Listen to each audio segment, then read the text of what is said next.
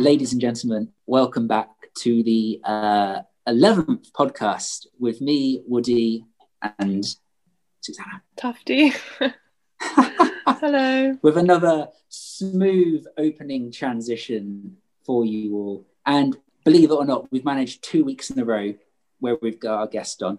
And ladies and you've probably shaken hands with him on the door, but today Christopher Day is joining us on the podcast. So, Christopher, why don't you introduce yourself, tell us, and quickly summarize what you've done in life, what you're doing at the moment, and maybe how long you've been at Widcombe as well, actually. Okay. Um, hello. Um, I retired from the MOD after 43 and a half years service in 2012. I'm married to Janet, been married uh, 35 and a half years, two sons, Stephen and Jonathan, who are both active in the church. And we've been at Widcombe 15 and a half years. Ah, very good. And I like that smooth knowing exactly how long you've been married for. I don't think every man can match you in such. Although I think you did say you prepared this in advance, so maybe I shouldn't credit you too much there.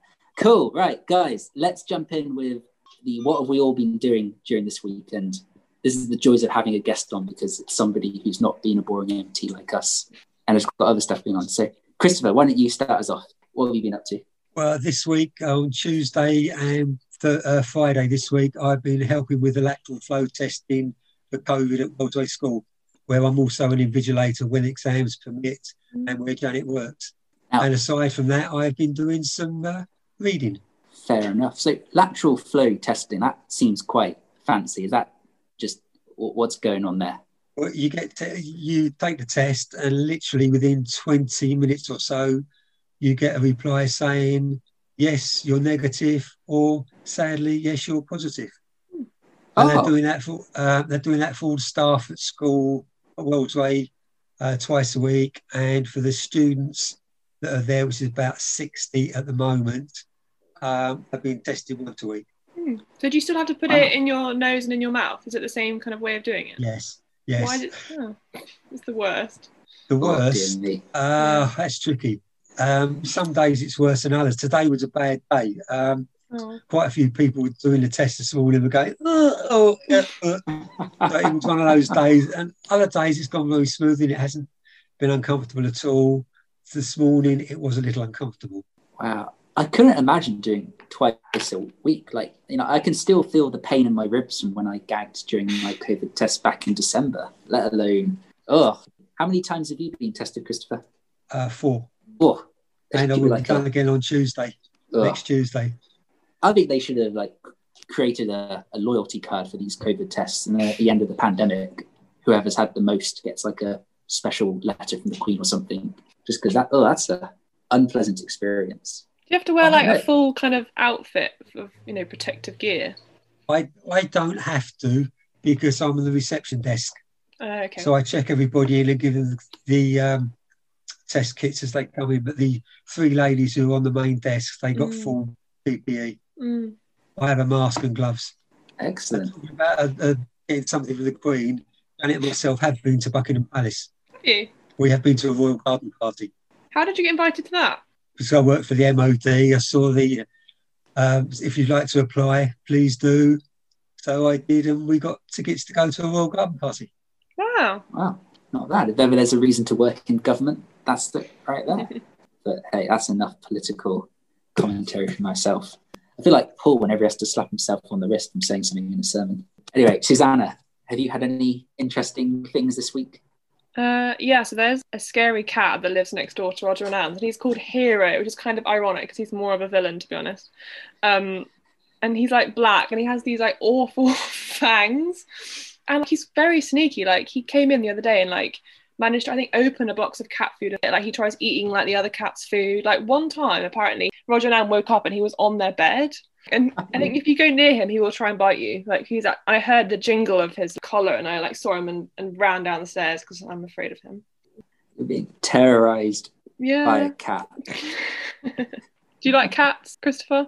Uh, not particularly. I've never had. I have had a pet. I had a small a budgie many, many, many, many years ago.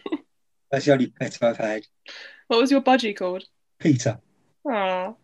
It was Nice. bu- buried in the back garden of 50 Checksfield Road, where I used to live in London.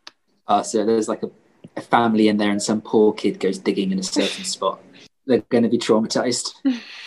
like, can you handle a budgie, or is it just you kind of have to leave it in the cage and let you, it? Can, ha- you can handle budgies. Huh, fair put, enough. your finger, enough. put your finger into the cage, and the budgies will jump onto your finger. Oh. They don't, you don't have to take them for walks either. You do with dogs. what were you going to talk about, Adam? We haven't asked you yet. Oh yeah. Um, the only new and interesting thing I've done this week is I I went to the physio. I did the, the classic thing of get an injury about six months ago, not do anything about it, and then eventually go, ah, I should probably look into this. And yeah, the physio was quite useful. I now know what I need to do. And of course, it's one thing to know what you need to do, but another thing to actually follow through on the physio's advice. It's like a classic following the Sunday sermon. Yeah. Although I must admit, like I left my physio appointment a bit late, so I had to run up Widcombe Hill, which for the injury I've got in my knee was not what I was supposed to be doing. So I rather ironically hurt my leg even more by going to the physio to find out how to fix my leg. But Oh dear. indeed, indeed. But you know, it will eventually get better in theory. I had to have So- physio physiotherapy after I'd had my back operation. That was only for the two days that I was in hospital. No, three days I was in hospital. Physios are great, man. They seem to be so much more useful than doctors. Now, apologies to any any doctors out there, but I've got more positive experience with physios than doctors. Oh dear me, we're boy. alienating our audience. I'm just going to stop speaking. I think Susanna, you you you take over.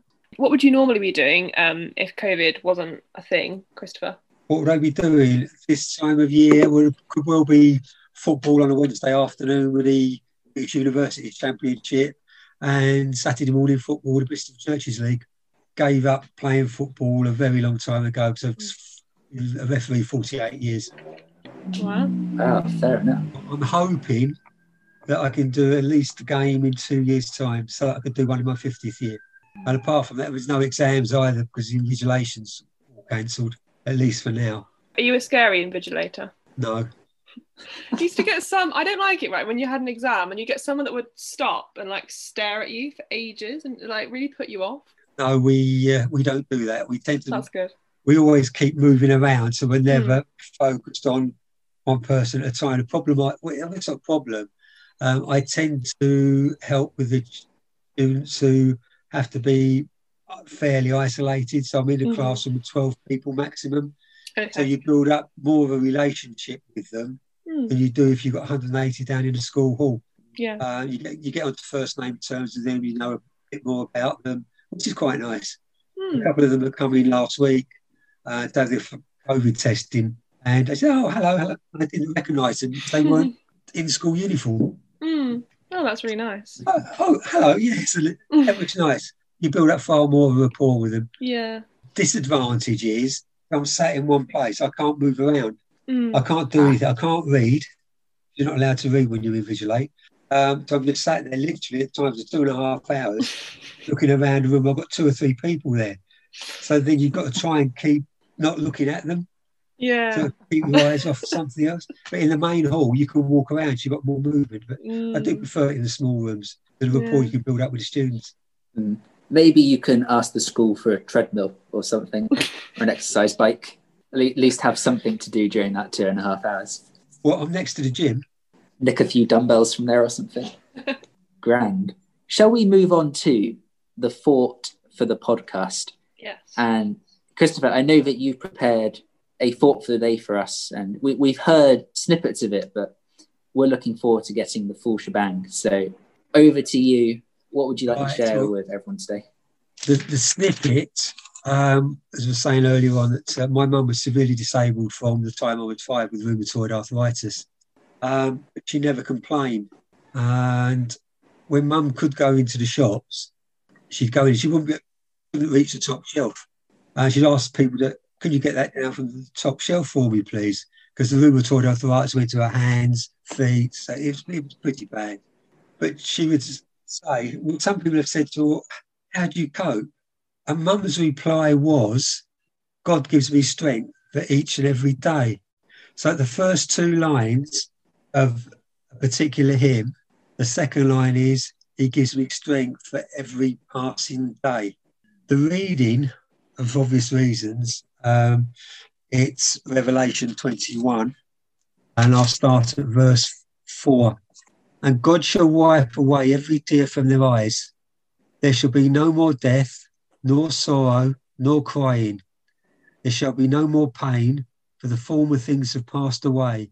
Then he who sat on the throne said, Behold, I will make all things new. And he said to me, Write, for these words are true and faithful. And he said to me, It is done. I am the Alpha and Omega, the beginning and the end. I will give the fountain of the waters of life freely to him who thirsts. And that was the passage that we read at my mum's funeral. And mum, he ended up, mum had to go be moved around in a wheelchair. Um, she was taken to church, took her to church once a month. But one thing my mum did not want to do was to be pushed down the aisle on our wedding day. And she wasn't, she walked.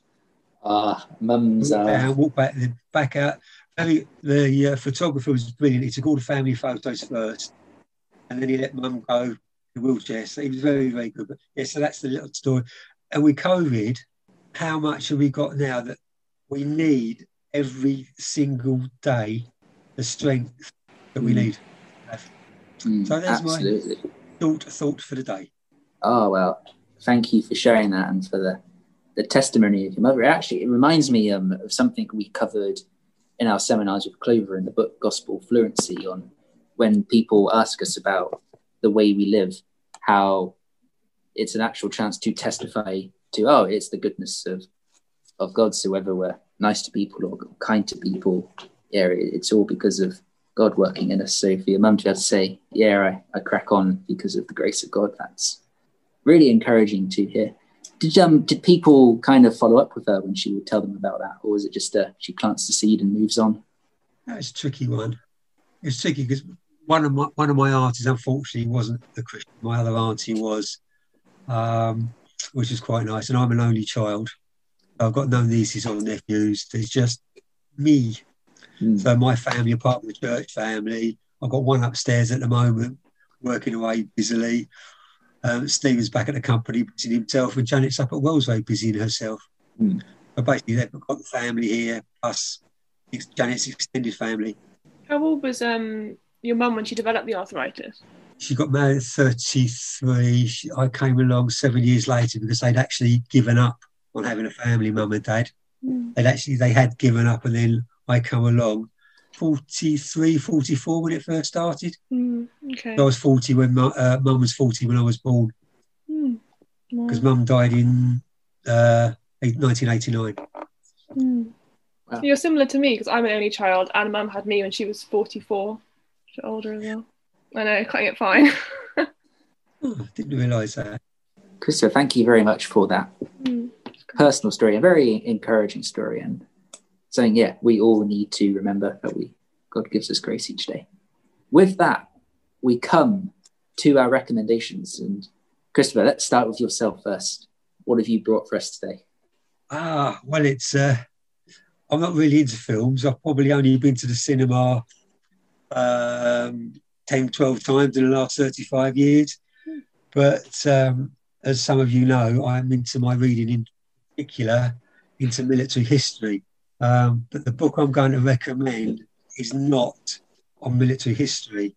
Uh, my brother in law gave it to me for Christmas, and it's A Promised Land, Barack Obama's autobiography, Oh. volume Okay. one. He set out to write it as one volume and then realised was going to take up more than one volume. It's 700 pages long, Wow. but it's a very easy read. It's a very, very simple read. And once I got into it, I was fascinated because it's his background story, how he was brought up in Hawaii. And yes, he is an American. Donald Trump might have thought at one time. Um, it's a very, very easy read, and I finished it at half past seven this morning. But I could say I finished it very enjoyable. Uh, I'm looking forward to reading volume two when it comes out. And volume one finished when they captured Bin Laden. Or actually, Oh, well, Bin, La- Bin Laden was killed. Volume which is up to 2011. maybe in order to appear politically neutral on the podcast, we also need to recommend Donald Trump's Art of the Deal just to get a range of all. I don't think that's necessary. and I, I think we we're all most surprised, Christopher, that you've not brought for us a, a military history book. So expectations have been subverted. Susanna, before myself and Christopher get ourselves in a military history rabbit hole, which we could probably spend the next hour talking about, why don't you take us through your recommendation? So I'm recommending a cafe today. It's called the Good Day Cafe. Um, and I went there with my friend Tabby this week, and um, they do amazing brownies. And I think they do this thing where it's like cream egg, like wrapped in like chocolate, like a big, and then they have like Lindor ones. And I had like a, a raspberry and white chocolate blondie. And it's also very like aesthetic. They've got a nice like lit up sign and like potted plants. So I think normally they have like upstairs seating and everything. So um, and I had the coffee and it was really good coffee too. So might be a new favourite spot to go and have cake. I think it's off uh, Walcot Street, um, so it's sort of in central central town. Okay, I'm pretty sure Good Cheese companies is on Walcot Street. And all No, good things are then. on Walcot Street. Oh, I don't know. I think it's, it's not far on the map. Yeah, it is. It's off. It's not on Walcot Street. I think it's saying Upper Borough Walls. Oh, yeah. But um, yeah, if you Google it, you'll find it. Cool. Okay, so we've had well, we've had books, we've had cafes, and I'm going to recommend some YouTube channels, specifically some cooking channels. I'll admit, my cooking during university was not the best. Like it was edible, but um, it left a lot to be desired. And I have found these two cooking channels in particular have been particularly useful. Uh, the first one is Chinese Cooking Demystified. Uh, essentially, it's an American who lives in China with his girlfriend, and they just do a bunch of um, videos showing, oh, here's how to make this Chinese dish. I did a braised pork belly recipe off that channel, and oh, it was delicious. It was like incredibly calorie intense, which I didn't even bother to count the calories. It would have been too many. But um, oh, I loved it. And then the second one is Pro Home Cooks. Not watched too much of this guy, but for um, a pleb like me, he provides some very useful tips and some good guiding videos. I did a short rib recipe of his, and that was also very nice. So we'll be providing links for those this week. Yeah, cool. This seems to have been a very efficient podcast for once in our lives. Yeah. I think with us approaching the end, all we can do is Christopher, thank you very much for joining us on the podcast. Hmm, thank you. Fine, pleasure. And then we're trying to think something about hands, Yeah. something about and space, face. Look to Jesus. and maybe wear a face covering. Cool. Right. Goodbye, everyone. Bye. Bye.